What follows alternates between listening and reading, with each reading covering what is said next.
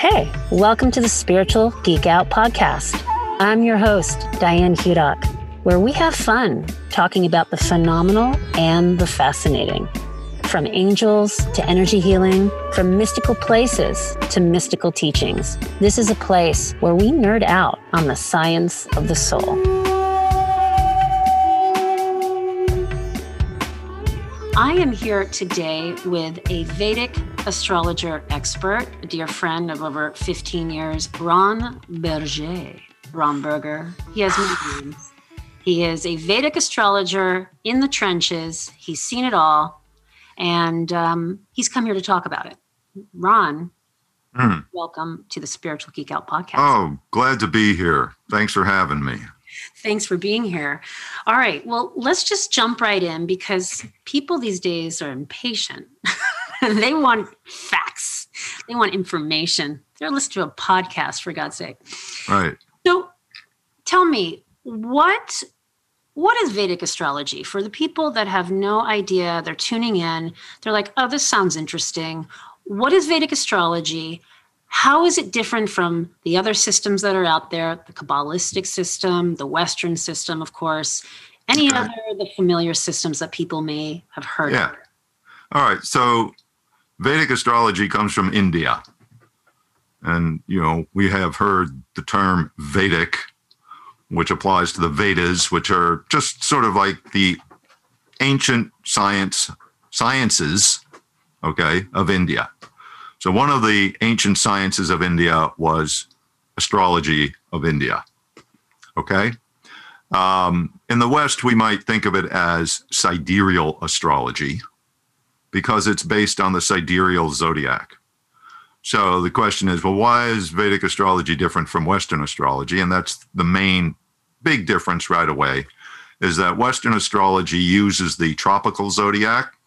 The tropical zodiac is based on or started starts at wherever the sun happens to be on the vernal equinox. So the vernal equinox is an easy to determine time in the calendar year.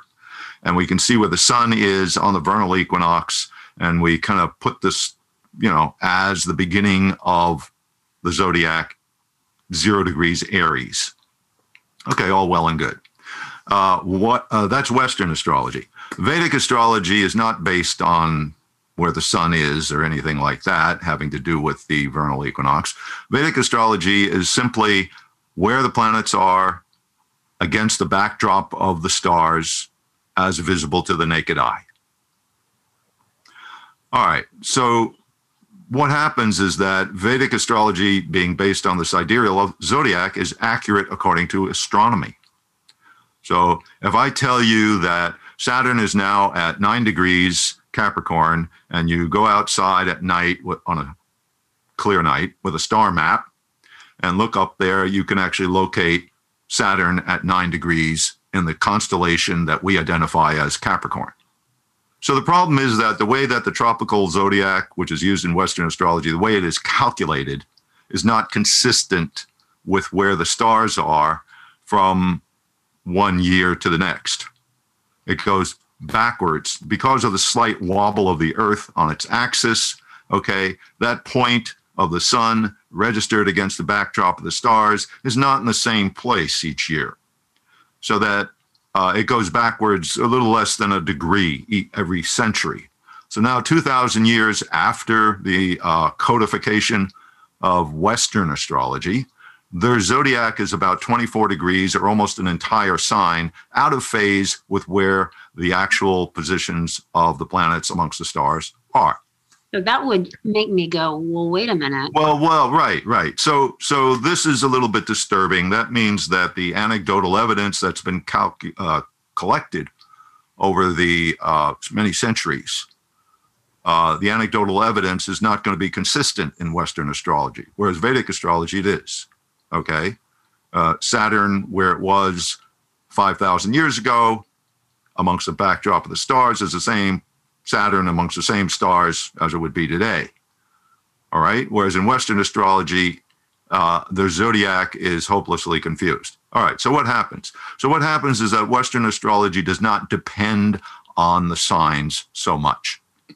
Instead, Western astrology has cultivated or has uh, developed a very accurate system of aspect analysis.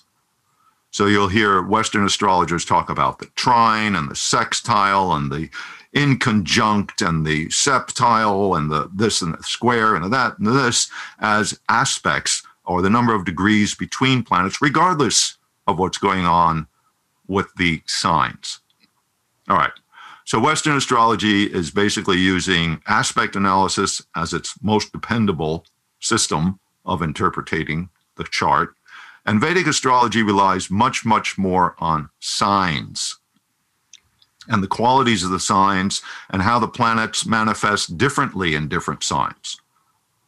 Okay. So that's the main thing that's going to be different right away. So if somebody says, you know, I'm born, uh, oh, the other thing is that Western astrology uses the sun's position as a primary factor. Okay. So you say, I'm a Virgo, which means that the sun was in the tropical sign Virgo at the time of your birth, which covers you know people in about a 30 day span of time which is not too accurate. But uh, whereas in vedic astrology the primary factor is the rising sign the actual sign on the easterly horizon at the time of your birth. And that's a sign that changes every hour to two hours or so. Interesting. So you get a lot more differentiation between people even within one day. Wow Okay. Whereas Western astrology is everybody's a Virgo in that 30 day time period. In Vedic astrology, you'd only be Virgo if that sign happened to be on the easterly horizon at the time you came out of the womb. Um, all right. So that's another big difference is just the emphasis on rising sign in Vedic astrology versus sun sign in Western astrology, as well as Vedic astrology using a zodiac that's been consistent going back thousands and thousands of years, whereas Western astrology has a zodiac which has been variable. And so, you know, so those are sort of like, uh, let's say, mechanical differences between the two systems. Uh, other than that, uh, Vedic astrology is just loaded with formulas and techniques of interpretation and all sorts of ways of dicing up the heavens into little tiny pieces mm. and ascribing special meanings to different parts of the zodiac and all this that gets you know complicated okay? Uh, but turns out to be accurate again because the technique has been consistent going back thousands of years. So the evidence the data that's been accumulated is vast. Right that's so it becomes a lot more accurate yeah, that's a great segue to talk about the specificity. At least I've found in the readings I've had and talking to other people who've had Vedic readings, not just from you, but in general, mm-hmm. um, that accuracy and where you can literally, as you've talked about, you can even just split hairs down to the very yeah yeah birth. You know, there's a great story you once shared at one of my retreats like years ago um, about and I'm going to butcher your story, and you'll probably, hopefully, you'll hopefully remember because it's a really good story uh, about uh, a famous soccer player in India. And, oh yeah, right. And there are like fifty thousand guys that were fifty thousand babies that were born uh, on that day at the same time. Say 11:30 a.m. in India. Yeah, I don't know if it was 50,000, but it was a large number. they, they they calculated because he was from a particularly you know, a big city in India, right, which has got like, I don't know how many, a million or two million people. And they calculated, okay, uh, how many babies, you know, theoretically would have been born within that same hour or even 10 minute time period. And how come they all didn't become famous soccer players? Right. Why didn't they become the Pele of India? Right, right, right, right. Why, why didn't that happen? So and, how does that karma? And the reason is, is that in Vedic astrology, and I guess it's getting into the weeds a little bit, but we have what's called Vargas. And Vargas are the divisional charts. And so what happens is Vedic astrology's got all these formulas for taking the original chart, birth chart that we're kind of familiar with, and then dissecting it in minutiae, okay, where every essentially every 20 seconds can produce a new what we call a subchart all right so that it it ends up in vedic astrology it really does matter the minute you were born or even the fraction of the minute. All right, and this has been done also like in the charts of twins. Okay, twins who are born, you know, five minutes apart, and yet they lead totally different lives. I've got uh, twin nieces. My mom's a twin. now in their late 30s, yeah. and one of them is a uh, a trauma surgeon, and the other one does well. She's unemployed right now, but usually what she does is um, kind of marketing, international fashion marketing, and stuff like that. So it's like, wait a minute, they were born five minutes apart, and one of them turns into a trauma surgeon, and the other one is like selling dresses. right. Yeah. So how and, do you how do you explain that? Right, because again, the birth chart looks the same for both of them. But when we get into what are called the Varga charts, where everything gets split up into every little teeny little bits, okay, the Varga charts, like the most famous Varga chart in Vedic astrology, is called the Navamsha chart. So if you run into Vedic astrology at some point early in your studies, you'll run into the thing called the Navamsha. Navamsha is the ninth division. So they take each sign, okay, and divide it into nine sectors, equal sectors. So each sector is three degrees, 20 minutes in size, right? 30 degrees for an entire sign, three degrees, 20 minutes, you know, is the ninth division. And then they take the positions in the original chart and using this technique, they produce a whole other chart. And that is used in interpretation. And it turns out to be amazingly accurate for all kinds of things like describing who you're going to marry, for instance. You know, the most famous use of it is describing the marriage partner or the karma for the marriage partner. And um, so, for instance, in the case of my twin nieces, the Navamsha charts are distinctly different from each other. All right. So, so the Navamsha, a shorthand way of the Navamsha chart is to say it's the chart of destiny. Where are you going in this lifetime? I mean, the whole original chart shows that too, but the Navamsha chart more specifically can show a person's destiny in this lifetime. And it takes a certain amount of skill to interpret it, okay? But because even five minutes in birth time can show a difference in the Navamsha chart, you can get twins born within five minutes of each other. And although their birth chart, their original chart, we call the Rasi chart, is pretty much the same, Okay.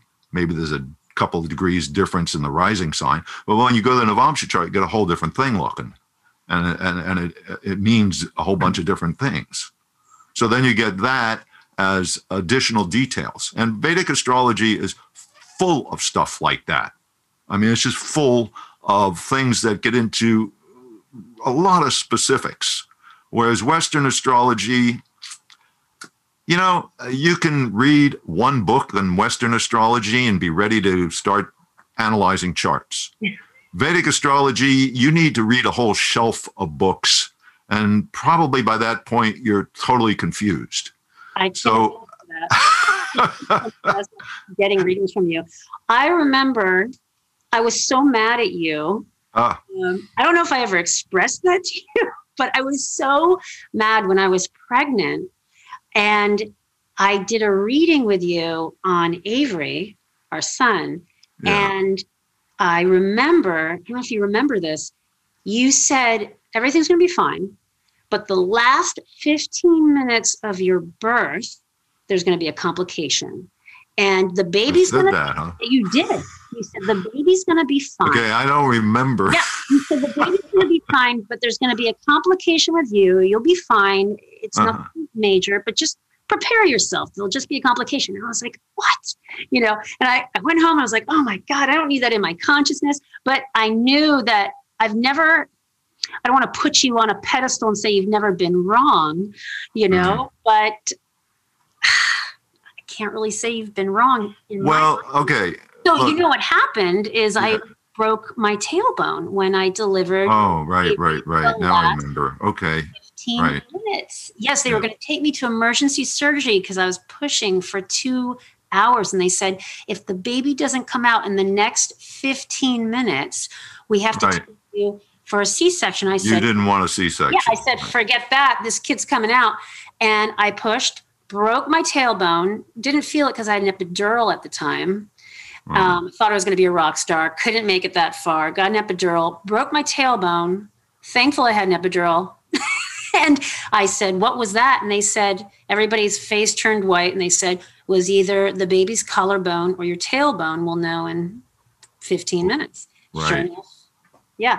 And Yeah. right then you came back into my consciousness. I said, Oh man, Ron.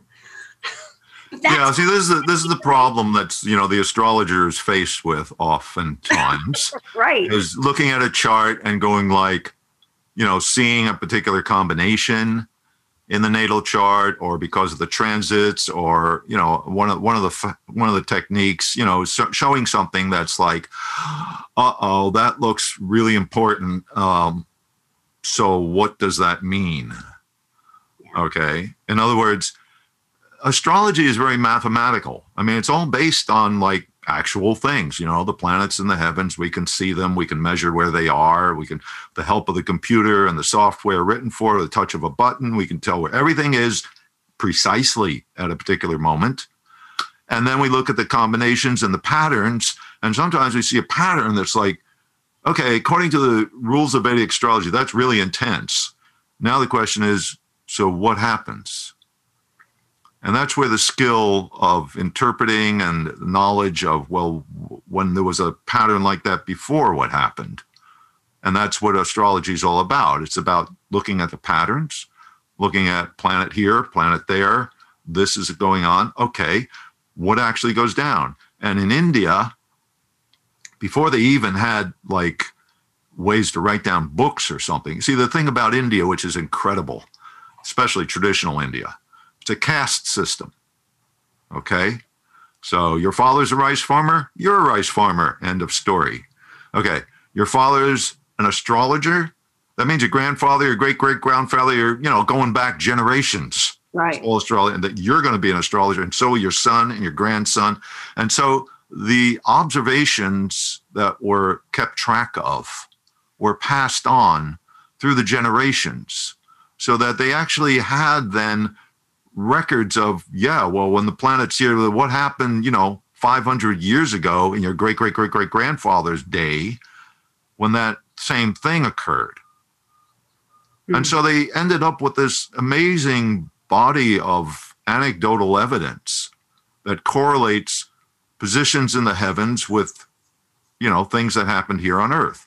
And eventually that started to get applied to individual people. And so you ended up with birth charts originally the original astrology was about you know is the corn harvest going to be good next year or not? You know do we have to put aside extra grain for a famine that's coming? Or is our neighbor going to attack us? You know should we get ready for war? That was the original astrology was just like basic big stuff. And then eventually they got to the point where uh, oh you know the head of the country the monarch you know the raj or whoever the king whatever's going on in the king's chart is going to affect everybody. So that's where the whole idea of birth charts came from. You know, it was the chart of the king. And the Got king had his own personal astrologer, and that's all the astrologer did was take care of the king That's, that's awesome. and, you know, be, you know, help the king along with his other aides and guides and whatever else he had in his, you know, group of uh, advisors. The, the astrologer was one of the main guys to rely on. And he was regarded as like somebody special and a little bit scary, especially if he was accurate. Mm. And the, you know, the king or the queen, sometimes it was a queen, you know, didn't want to hear any bad news. but, you know, it's like, I got to tell you the bad news because you need to get prepared, right? That's what this is all about. And if you just want to hear good news, then when the neighboring kingdom attacks us, we're toast, right? So, and then eventually it became, well, we want astrology for the wealthy people. You know, I'm a wealthy person, I'm a successful, you know, merchant or whatever and I've got to trade with the next country, and I, I need to know this stuff too. And so that's how natal astrology got born thousands of years ago. Okay. And then uh, developed and developed and developed. And that's what we know of it as today. All right. And so we can look at somebody's birth chart and say all kinds of things like, you know, the one of the big ones in India, traditional India, was when am I going to die? Mm-hmm. That's just because of the way that they kind of look at things. I mean, traditionally, you know, everything being fate, right? So, how long do I have to uh, manifest my karma in this lifetime? And so they have in traditional Vedic astrology, there's all these formulas for determining longevity, right? Do you know Today, what? you know when you're going to die based on your Vedic astrology? I, I know I've got a combination in my chart, my personal chart says I'm going to live a very long time, but I will simultaneously suffer from various karmic diseases. you know, that, And I'm going to have a weird death. That was the other. oh great. Yeah. well, the first Vedic astrologer who said that to me he says, Yeah, wow, you're going to live a long time, but you're going to have a weird death. And I was like, what is that? What does that mean? You're gonna die by fire on a in a, Uh, in a circus. a something fair. that'll, uh, you know, it'll take them a while to figure it out. I don't know. I'm not, you know, right now I'm not worrying about it. That's good.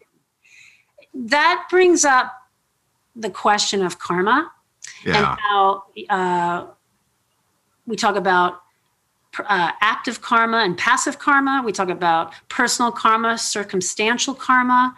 Right. One, our personal karma uh, does not override circumstantial karma. hmm Can you talk a little bit about how that relates to Vedic astrology? How we have karma, we have curriculum, right? And there's passive karma and there's active karma. There's things we can change, there's things we can't change. What we really have to look at in, in as far as Vedic astrology it's not karma singular, but karmas plural. hmm Right. We're born with karmas. And it's actually a big topic. um, we could get into the, um, let's say, commonly understood idea of karma, which is sort of like a uh, A plus B equals C. You know, um, the idea of you are the victim, shall we say, of your past actions, or you are the consequence, or what's going to happen to you is the consequence of your past actions. Or we could get into a more esoteric idea of karma, which is uh, simply translated as dust on the mirror. Hmm. Okay, the mirror being the pure soul, the you know infinite being, and the dust, which could be fairy dust, it could be rainbow dust, it could be very pretty dust, but it's still dust, and it's still obscuring the soul. Okay, that's another uh, more esoteric idea of karma. But here, as far as the Vedic astrology chart goes, everything in the chart speaks of potentials and possibilities.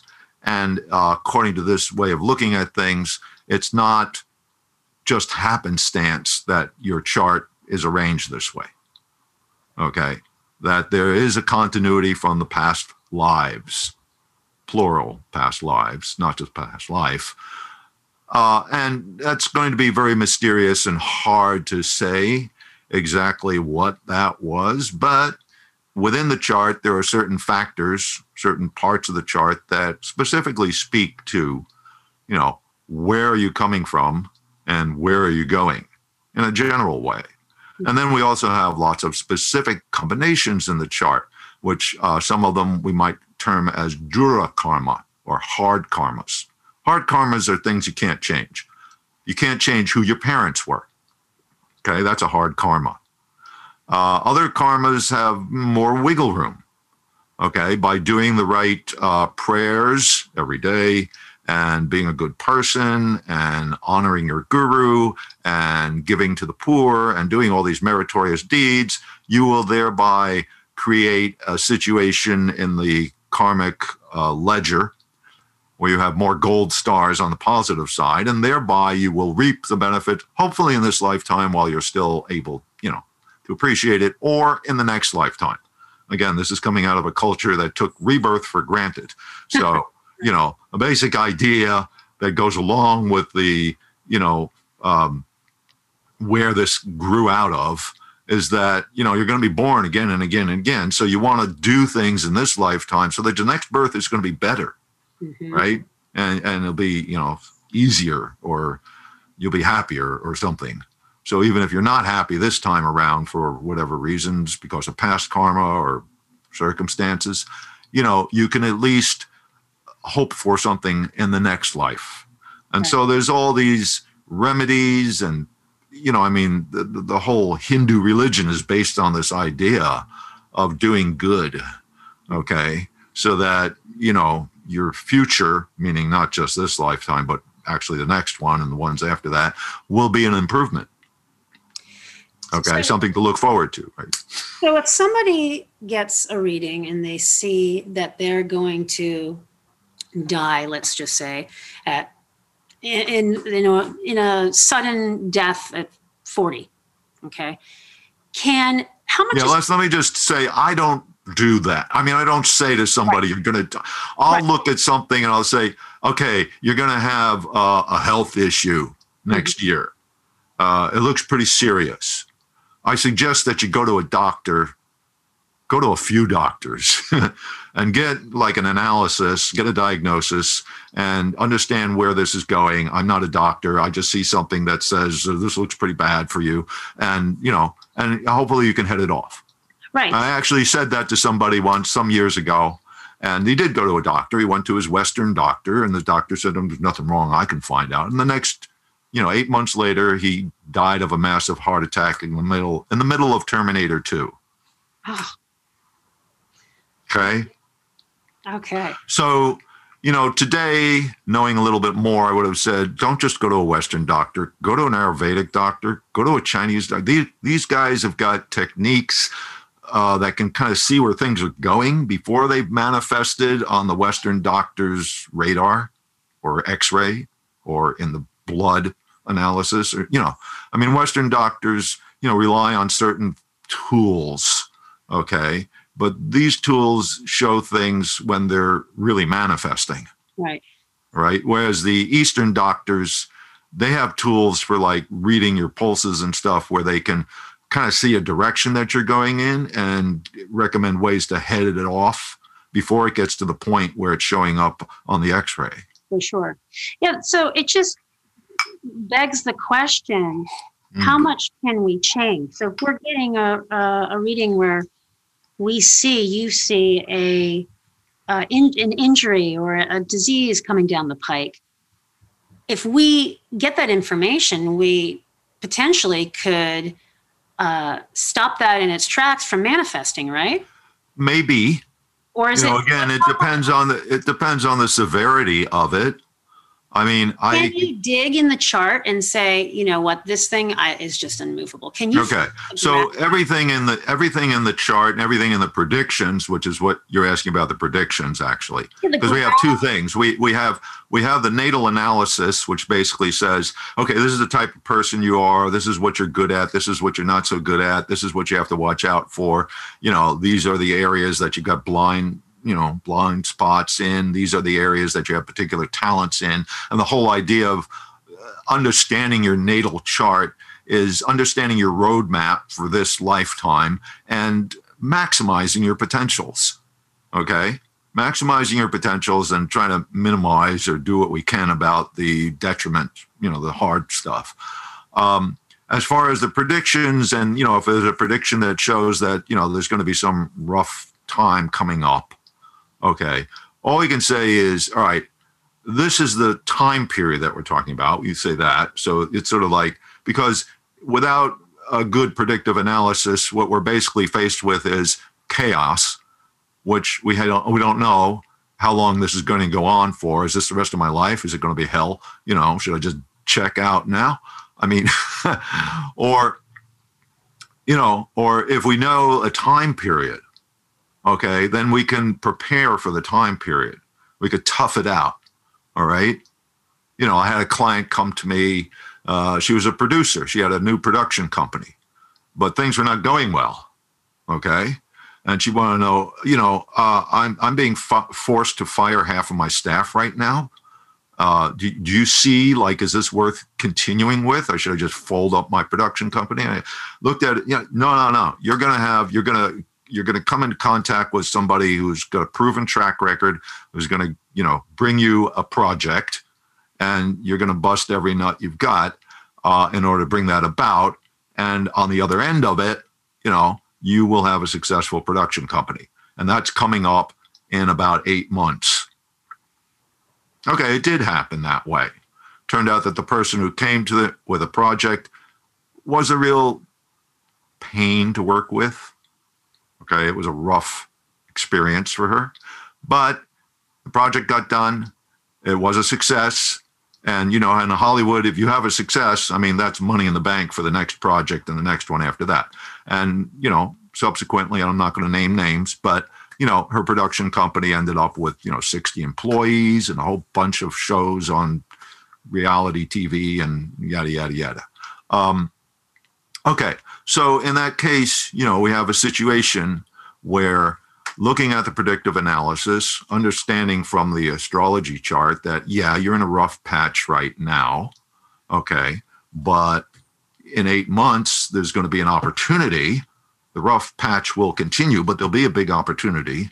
And then on the other side of that, another year or so, you know, things are going to like open up. So there you've got, and and we're not. I, I'm not saying who the person was who came or or what type of project. It was just this is what the chart shows. It shows, uh, in a, in a sense, basic things and within a timeline. Got it. and it. so we can, uh, under that, with that information and understanding that it's pretty accurate a lot of the times, more accurate than guessing, that's for sure, by a long shot. Mhm. Uh, with that information, then we can kind of like plan accordingly. Now, it doesn't happen for everybody. I mean, sometimes it says, hey, you've just entered a really rough time in your life and it's 10 years long. And it's like, oh no. You know, but even within that 10 years, it's not consistently bad. Nothing is. Just because you've got all these other factors going on simultaneously, there's not just one thing happening in a person's life, not, not ordinarily. There's going to be a lot of things happening and in sequence. Some of them will be good, some will be bad. The overall picture might be difficult for time period, but you know, it's not all going to be total hell. Uh, and you know, so you have to, when doing readings, when making predictions, you know, try and keep it all in context. And you, you brought up another thing in there, which was contextual karma or circumstantial karma. And that's a big unknown. All right. So this is saying that, you know, our personal karma does not dictate what happens in the world. Right? Let's talk Yeah. about that because that's a really interesting topic. How our personal karma can't override somebody else's karma or actions, like being. Well, no, your personal karma may actually override somebody else's karma, especially if you're in intimate intimate association with them, like in a marriage. right, but like Okay. in a job situation, let's take. All right. So in that case, your personal karma might contribute to, but is not going to override the karma of the company that you are working for. Yeah, that's what I The, mean. the famous example I like to give is uh, if you looked at the birth charts of everybody who died in the World Trade disaster, World Trade Center disaster, the 9 11, right. if you looked at all their birth charts, all 3,000, whatever of them, um, you would not have found that they were all going to die on that day. Wow. Okay. Their karma, their personal karma got overwhelmed by something way, way, way larger, which was the karma of the United States of America. All right. Hmm. So um, that is again something that we have to understand is that we do live in a context, in a larger context. In the same way as you're doing a good job in the company you work for, but the multinational company you work for just got gobbled up by another multinational company and you got fired Right. through no fault of your own. You were doing great and your boss loved you and everything. But a bigger thing happened that overwhelms your karma, and now you're looking for a new job. All right. That doesn't show up in your chart necessarily. All right. It doesn't show up in your personal chart that you're going to get fired. It might. But, you know, if you're doing a great job, and your boss loves you, you know, the fact that the company you're working for is going to get bought and a whole bunch of people are going to lose their job that's a larger context type situation, hmm which doesn't necessarily show up in an individual's chart. And so we have to always remember that, that, you know, we're looking at a personal chart, we can talk about that person's life, but it doesn't happen in isolation. And in the same way, when we get married or have any intimate relationships, like in traditional India, when a child is born, the first thing the parents do is they run to the Vedic astrologer and they want to know is she going to be a Lakshmi? Is he going to be a Kubera? And what they're asking for is is this child going to bring good karma to our family such that we will prosper? Mm. Because the child comes in with their own karma and their own destiny. And the parents want to know from the Vedic astrologer in traditional India is this child going to, you know, enlarge the karma, the good karma of our family? Right. Or is it going to be the other way? Which is also possible. So um, they understood that, you know, we're all in it together and we influence each other. Okay. I might have lousy karma for wealth, for instance, because I spent most of my life studying things and living in monasteries and stuff. Right. So they'd say, yeah, you don't have the karma for, you know, having a lot of money or anything like that. But there's something in my chart that says, but you're going to marry somebody who's doing much better on the material plane than you do. Right. And so that comes to pass. And yeah, I live in a nice home, middle class things and all of that, which I don't pay for. and that's my karma. Okay. It shows it in the chart. It's actually right there. And it's like, wow, that's kind of weird. Uh, but that's not an unusual situation. I mean, people are born to be on this earth for things that don't necessarily make money. Uh, uh but then they might still live a comfortable life because right. of who they marry or because of their family situation Talk about the patterns of karma that we are dealing with in America, because I think we can all agree that America is in a very interesting. Yes, yes, we're definitely an interesting part and of our. How that affects, of course, people that live in the country, but of course, the planet's dealing with a very unique karma. Have you seen this coming for a long time? What can we expect? Okay, so yeah, where are we going? Right. so here, here's the issue. All right, so now we're getting into a, a, a different area, which is what's called mundane astrology or worldly events astrology. But it's not mundane at all. It's not mundane. No, it's the wrong word. Mundane meaning world, as in mundo. But anyway, it's termed mundane astrology or which sounds like it might mean ordinary astrology, but it's not. Um, but the part of the problem is okay, so as I said at the very beginning, I think, of our little talk here, uh, that the original astrology was about world events exclusively. It didn't have natal astrology, that came later. The first astrology was looking at the planets and going like hey the last time we had an eclipse with that you know with saturn over there uh, we had a famine so there's an eclipse coming up with saturn over there and so we better get ready for a famine again. And then it turns out yeah they did end up with a so they went like oh yeah eclipses and saturn bad. So now you know as as uh, the world is getting much more hooked up with everybody and we're all aware of something that happens on the other side of the globe like 60 seconds later sometime you know um, there's been more of an interest in mundane astro in worldly events astrology all right so here we have you know some things we can say like again okay if there's a total solar eclipse and then subsequent to the eclipse there's an interaction with what we call a natural malefic planet which is basically mars planet of war or saturn planet of everything else that's bad. Uh, then you know the world somebody in the world maybe the whole world but somewhere in the world there's going to be an experience of like suffering okay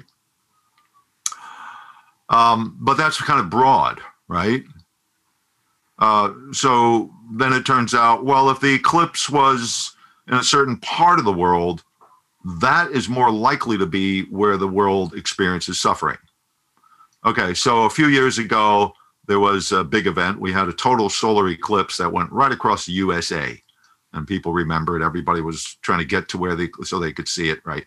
And then almost immediately there was an interaction between Mars, planet of violence, and the eclipse point, the eclipse degree. And so I was predicting, like, you know, a year before it happened, I said, okay, some bad stuff's going to happen here. Now, it could be a war, it could be an earthquake, it could be a hurricane. All right, it turned out to be three hurricanes, which hit the United States one hitting Puerto Rico, one hitting Florida, one hitting Texas, and, you know, creating a huge, huge amount of devastation. And that all happened within a couple of months of the eclipse. All right, so that's an example of using astrology to predict like major things. All right, last year there was another combination, which was very unusual, especially because for how long it continued, which was uh, Jupiter and Saturn and Pluto. Now, Pluto's a recent invention, just showed up 1930. okay. But uh, already, you know, astrologers, you know, knowing where it is and with the help of the calculations done in the software can actually track Pluto going back centuries. Okay. Now that we know that it exists, real. And it's not just a block of ice, it's an actual planet with mountain ranges and everything. Is recently, you know. Anyway, um, so Pluto is taken to be something like a Shiva kind of energy pattern, um, signifying complete destruction, but also rebirth. Now, this is coming out of a you know belief a belief system that sees it as a closed system. In order for something new to be born, something old has got to go, right? Right. So that's Shiva's job. Get rid of the old so that the new can be born. So Shiva is not just destruction; he makes way for rebirth, and you know, so he's not all bad. But um, but anyway, this is the destructive phrase that phase that we're worried about, and Pluto also gets associated, therefore, with things like mass events and generational transformation. Okay, so knowing that and seeing that Saturn, which happens to be the planet of structure, reality, stability, and security, close conjunction with Pluto, and Jupiter, planet of prosperity, hope, optimism, law, and justice. Well, three of them are in a tight combination. And because they all go retrograde at the same time, which is the apparent backwards motion of the planets amongst the stars, but we'll get into that another time. Anyway, they were all stuck together for months, starting around February of 2020 and continuing to the summer of 2020. Okay, so as an astrologer, I'm looking at this two years ago. I go like, okay, what the hell is that? right. That looks bad, right? Something like major is going to happen. Were you thinking like Third World War? What was going through? Your Yeah, yeah, major. Well, that's the first thing that comes to mind. You know, some major thing, courtesy of Mother Nature, that really knocks us flat. It never occurred to me that it was going to be an epidemic. Mm. the, there's there's another significator which actually was involved earlier in 2019, which was an indicator of disease. And if we dial it back into 2019, that's actually where it all got started in China. In astrology, we can see, you know, planetary patterns again because it's so mathematically precise. Okay, we can see when two planets come together and we can time that. We can time that a century before because the planets move with such astonishing precision, even from century to century. So we can, like, you know, with the software, you know, figure out, oh, yeah, well, this combination is happening in 2025. Oh my God, what's that? You know, well, I don't know. I mean, a lot of things are going to happen between now and 2025. I don't know what it's going to be specifically, but I can see that it's going to be bad. Okay, it'll be significant. All right. So then, so we've got that. That we could say, you know, large scale events astrology. Okay. But it's not always possible years beforehand say exactly what it's going to be. How's it going to actually show up? And then we have another thing, which is the astrology of nations. All right. So this this depends on a birth chart for the country. And Vedic astrology doesn't just want to know the day, it wants to know the time of the day. So this gets to be a little bit of a problem because there's a lot of countries around that there wasn't a particular time of a particular day where the country was created. Right. Except in some cases, like in India, modern India, not ancient India, modern India, it was created, uh, I forget the date right now, it's not in my mind, but it was at the stroke of midnight. You know, the British decided, okay, right now at this time, midnight, will be modern day India.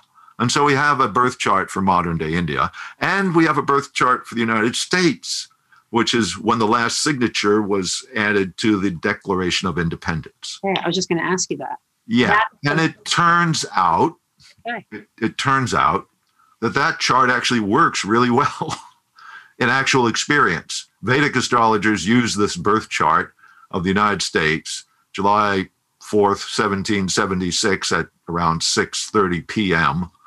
in Philadelphia, and you create a birth chart for it, and it works pretty well. Hmm. Not perfect, but it works amazingly well. Okay, so we look at that chart, and I do every year, and you know I make predictions based on what I see for the United States for the coming year, and I just did recently one and put it up on my YouTube channel, astrologynewsreport.com. There we go. There's the There it is. All right, astrologynewsreport.com or just my name, YouTube, and you'll find it. And, you know, according to this particular technique, which is just one of many techniques, but it's a technique in Vedic astrology to map out the karmic timeline of an entity, usually applied to birth charts. But turns out it works for countries too if you have the birth time as well as the date and place of when the country was essentially born. And according to this technique, the United States just went into what we call a Saturn sub period of its Rahu major period. Okay. So this gets into, I don't know how far you want me to go into this. Well, you know, I think some people might know what Rahu, some people might know what transits are. We know that there's patterns. We know that there's Right. patterns on top of patterns. There's cycles on top of cycles. Mhm. There's karma on top of karma. There's individualized karma. There's planetary karma. There's Okay. So here, just to give a quickie kind of overview. cycle we're in right now. What and how long? right. So this is this is based on something called the Vimshottari Dasha, which is the translated into English, although that's not what it means in Sanskrit, but it's translated as a planetary period system, is what we know it in English Okay. in Vedic astrology circles, known as the Vimshottari Dasha in Sanskrit. Okay. Uh, it's a 120 year long cycle. Now, most of us don't get to live 120 years, so we don't get to go through the whole cycle in our personal lives. However, countries like the United States do have a lifetime more than 120 years. So, for instance, we can go back 120 years to the last Rahu part of this cycle, Rahu being one of the eclipse points. But anyway, we can go back 120 years and see what happened in the United States at the end of the 19th century, what sorts of things were going on, and say, okay, it's not the same as the end of the 19th century now in the beginning of the 21st century, but there will be similar sorts of things happening. And if we go back to the end of the 19th century, which and the beginning of the 20th century, uh, what we find, in other words, the late 1800s, around 1896 or so, into the was that uh, the United States was going through a lot of change, a lot of transformations on a lot of levels. Okay. Yeah. Uh, we had a very transformational president, for instance. His name was Teddy Roosevelt, who was never supposed to become president. Okay. They picked him as a vice president, you know, because he uh, was uh admired in the West. He was a cowboy. And they thought, well, if we pick him, then, you know, the Republicans will get elected because he's nice. He's, he's got a reputation out there in the West. All right. They didn't want him to become president. But shortly after, you know, he and Rutherford Hayes, or whatever his name was, was elected, Hayes got assassinated. Mhm. And then all of a sudden you had a cowboy as president of the United States. And he lasted for two terms. And a lot of stuff happened because of him. Hmm. Okay. So he was a transformational president. There was also inventions in this country. Okay. For instance, the uh, automobile, which had already been invented, but you know, suddenly became like ubiquitous. The elevator, the electric elevator was invented and transformed the landscape of all the urban areas in space of 10 years. So there was a lot of change, a lot of major things, including technical inventions. We're in a similar period now at the beginning of it. Okay. And we got a, I won't say he was Teddy Roosevelt, but a transformational president right away. Four years. We just got through that. Okay. And he did transform a lot of things. All right. Let's be honest about it. He transformed the Republican Party, that's for sure. And and there are transformational inventions that were already happening, but are now taking over even on a, on a larger scale. Okay. And where that's going. I mean, you know, it'll be electric cars now. Right. Right. That's obvious. Electric cars that drive themselves. Well, they already exist, but you know, over the next decade, they're going to be ubiquitous. So, and so so we could say, you know, and this is the karma of the United States. And then we can, you know, get down to a little, well, what about this year? Okay. So for instance, another technique along the same lines is to look at the swearing in of a new leader. Okay, again, this is done in India. You know, as soon as the new leader, the new prime minister is sworn in, the astrologers are already figuring out when he's going to get kicked out of office. mhm. They're already figuring out the lifetime of the new administration. All right, so I looked at the astrology chart of the Biden Harris swearing in, and I was like, woo this is interesting. Like, wow, this is a really weird chart. Tell us more, Ron. Um, okay, the immediate thing was the rising sign was Aries. It's a very dynamic sign. Action. Think action. And Mars, the ruler of Aries, the action planet, was right there, exactly conjunct Uranus, the planet of sudden, inspirational, unexpected events, rebellion, freedom, independence, revelation. And so you look at that right there. Oh, and the moon was there too. The moon represents the public. And I think that's an amazingly powerful and uh, progressive and even radical rising sign. I don't tend to think about Joe Biden as a radical, Mm. okay? But the administration is going to, and already has been, you know, just jumping in with both feet immediately. Um, and then you're looking at some of the other things in the chart, which were pretty much not that. Mhm. Uh, there was major, like, and as there is right now up there in the heavens, there's in the sidereal zodiac, right? The real zodiac. You now have a whole group of planets congregated in the sign Capricorn. And Capricorn is like the opposite of Aries. On it's not the opposite, but Capricorn is all about uh, keeping the status quo. Capricorn is all about you know gradual accomplishment. Capricorn is all about uh, stability, security, conservative, practical goals, tangible results. So you've got this focus in the chart of practical goals, tangible results, getting there eventually. And then you've got a rising sign, which is extremely dynamic and extremely um, impatient and pioneering. And so this administration has got two things going on, both very powerful and actually operating at cross purposes to each other. Mm. That's And then you got another thing going on, which is called Kalasarpa Yoga, which again takes a bunch of explaining, but we could just say that all of the planets in the chart, I mean, every single one, is sort of all forced over into one half of the chart. So one half of the birth chart is empty of anything. And all the other planet, everything, including the ascendant, everything is off on one side. And the border between the two of them are the two eclipse points, Rahu and Ketu. And this has got a particular name in Vedic astrology called Kalasarpa Yoga. And what it basically says is that in order for there to be any success, there's a major obstacle that needs to be overcome. Now, there are successful people born in the world who have this in their chart. Nelson Mandela, Margaret Thatcher, George W. Bush, Mhm. and they all have the quality of having come up out of obscurity, accomplished something, and then go back into obscurity. Mhm. For instance, uh, I've never seen this in the chart of an administration, but it does say that there's something major, big time that needs to be uh, that's needs to be overcome.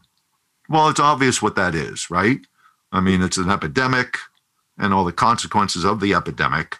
And that's the first obstacle. And Biden and Harris and the administration, they, they totally get that. You know, if you don't deal with this epidemic, you know, nothing else is really going to be possible. So, do you see it in the chart ending soon? Can you see a path forward that is an open field of non pandemic life? The chart of the Biden administration is subject to circumstantial karma. Okay. Right? There's something much, much bigger than the Biden administration that, you know, we all have to deal with. Right. Whether you're on his side or in China or wherever you are. Right. You know, the whole world has to deal with this. That's circumstantial karma. That's the epidemic. Mm-hmm. Now, do I have a chart for the epidemic? No. I have a uh, why not? Yeah, no.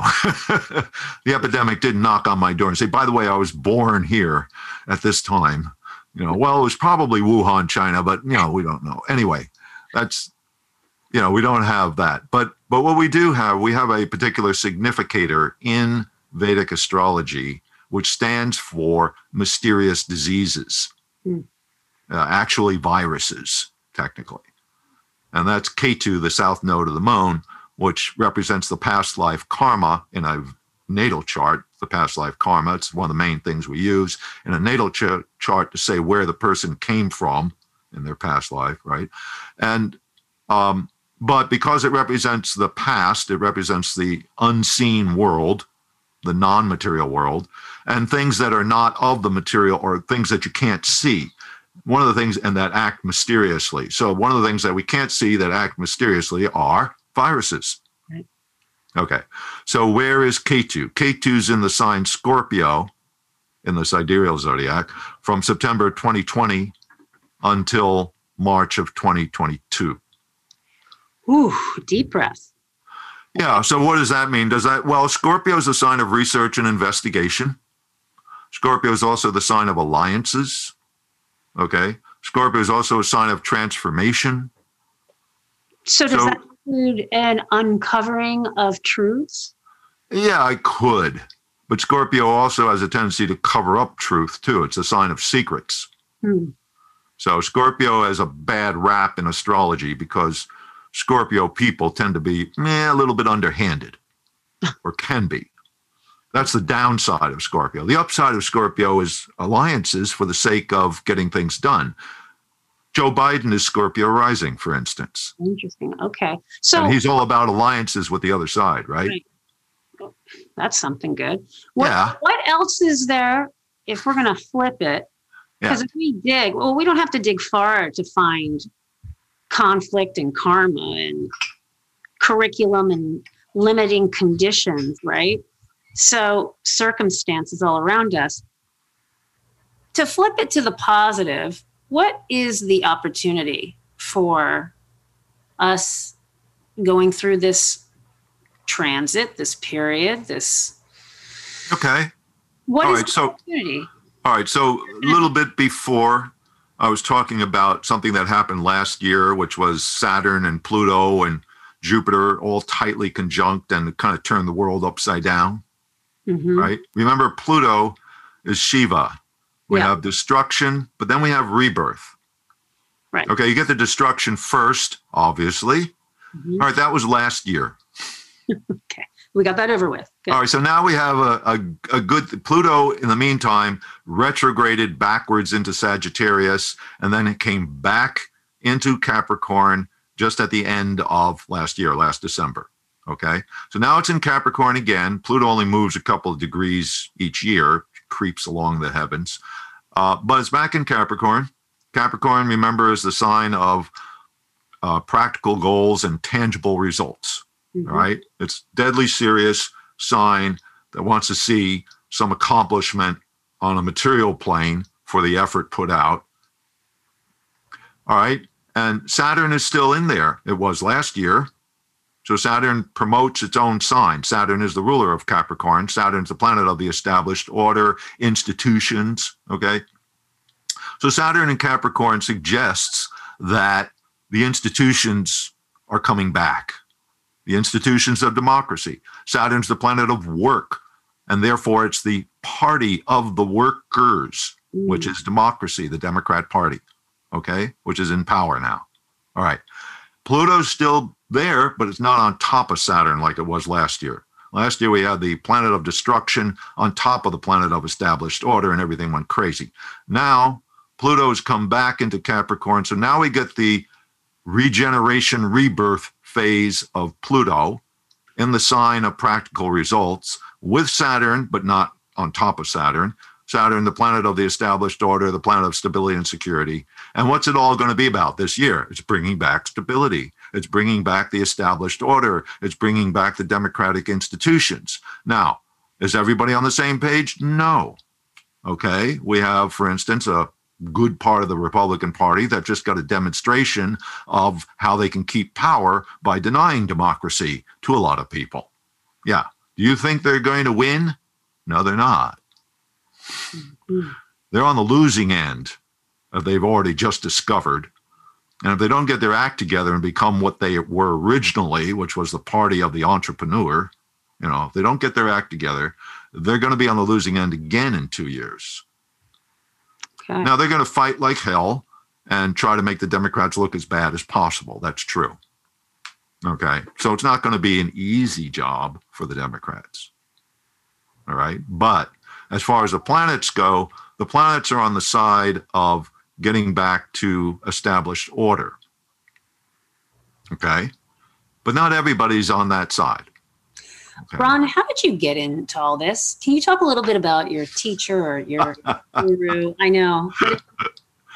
Yes, it seemed magical at the time. Um, I was interested in astrology, you know, pretty much my whole adult life. Okay, but it wasn't Vedic astrology; it was Western astrology. I met a Western astrologer when I was about twenty-one Okay. or twenty. I was living in New York City and selling a camera, and the guy who answered the ad for the camera living in the West Village, downtown New York. I went to his apartment to deliver the camera, and as soon as I walked in, he asked me what my birth date was. And then he goes looking in some book, and then he starts making pronouncements about me. Were And I was like, and they were accurate. And I was like, wait a minute. I just walked in here to give you the camera for 50 bucks, and you're telling me all about who I am and, well, you know, all this stuff. And how could you know all of that anyway? So that got my interest going. All right. Fast forward several decades, and I was at a point in my life where I didn't know what was going to happen because everything had just fallen apart for me. We won't get into the details, but anyway, everything had fallen apart, and I was given a position in Boulder, Colorado, to teach music at the Naropa Institute, actually, Hmm. another one of my careers. And uh, I fell in with a group of people who were studying Vedic astrology with a real Vedic astrology guru. Okay. And uh, there was very little available at that time, back in 1995. Uh, there was very little available in terms of books or anything in English. Uh, so we were basically dependent on, you know, what came out of the teacher's mouth, which was the traditional way, guru to disciple. And there was about eight of us. And he didn't live in Boulder, Colorado. He'd drop in, you know, every few months and give us classes for a week or two, and we pay him money and uh, and then he'd leave, and we would be left with you know working it out amongst ourselves. Um, and then after a couple of years of that, um, he kept pushing me to do charts, do readings for people, and I was like, yeah, I don't know about that. Uh, but I, you know, all right. So I did some readings and found out that I had a talent for it. And then one thing led to another and led to another, and then eventually, you know, ended up with a website and now with clients all over the world. And it's a full time job. yeah and i imagine do you feel the pressure ever of or i guess just how does it feel for you to know that your words your predictions your readings could make such a difference in people's lives you know they Yeah, I feel the pressure. the house or not buy the house I've- They move or not. believe me, I'm aware of the fact that I'm making karma doing this. talk a little bit about that like i can relate to that as you know what i do in my work as healing work and, and teaching and just living and how I my actions matter. But just in the what you do, what do you how do you handle that? Well, it does trouble me um, that people who I don't know, living on the other side of the world, a lot of times mm-hmm. come to me for advice on big stuff happening in their lives. And then they, well, take my advice or they don't, but it seems like a lot of people do take my advice. So it makes me work harder. Mm-hmm. I, I don't, I approach a reading with, you know, full intention.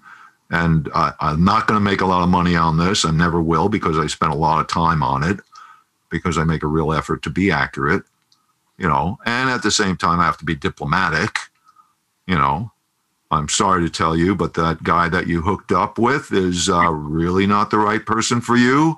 And it's not that you're a bad person or that you'll never get married to the right person or anything like that. It's just that this guy, you know, his primary focus is becoming famous.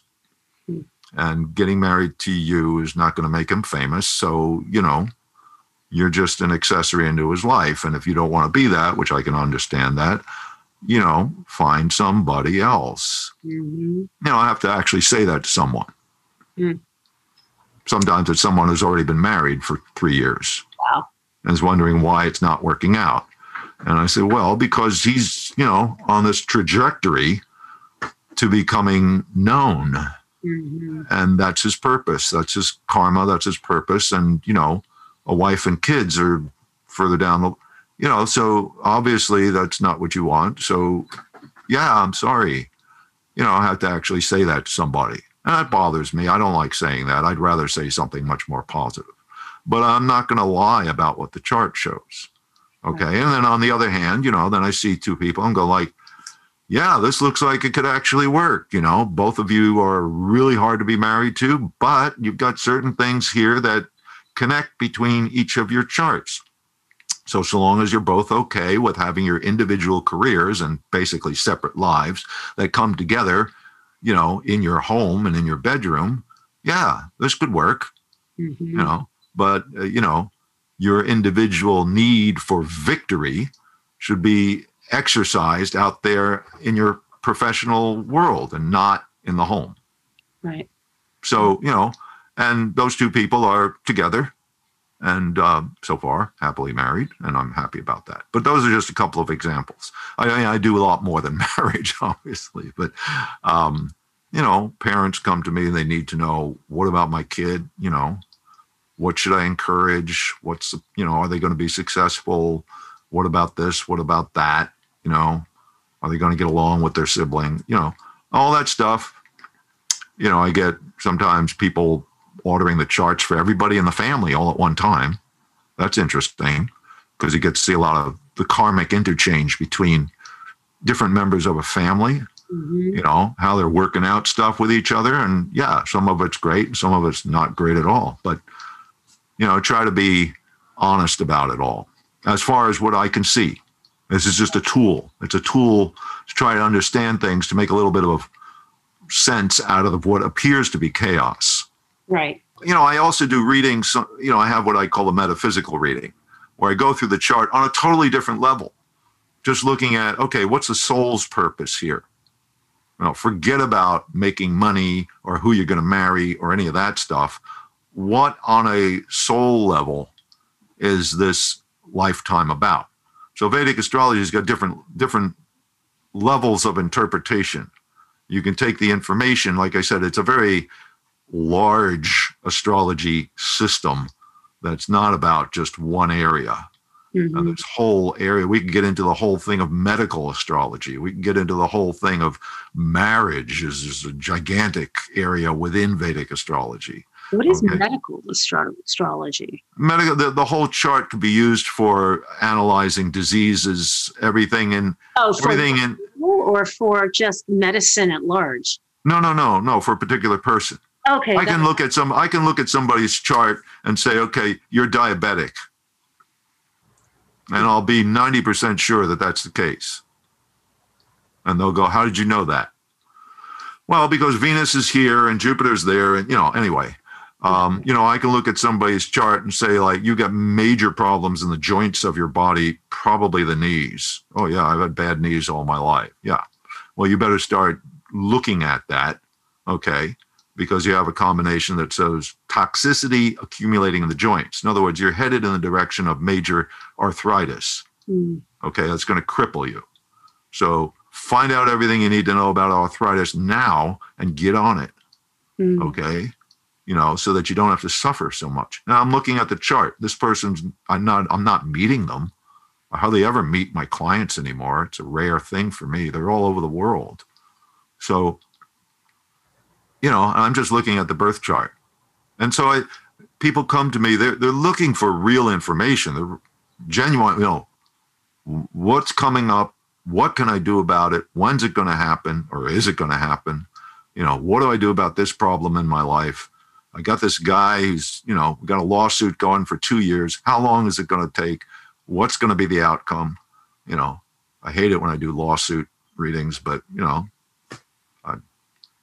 I do whatever comes my way. So, Ron Berger, thank you so much for. Uh, it's been a, you know, as you can see, I'm happy to shoot my mouth off about what I know, and um, love having you shoot your mouth off with all amazing information that a lot of people myself included, still don't really understand. And it is deep with insight and wisdom and just juicy information, I think is a great tool to help us live our lives more skillfully. Hey guys, thanks for checking out the Spiritual Geek Out podcast. If you like what you're hearing here, check out more by subscribing on your favorite platform or go to spiritualgeekout.com.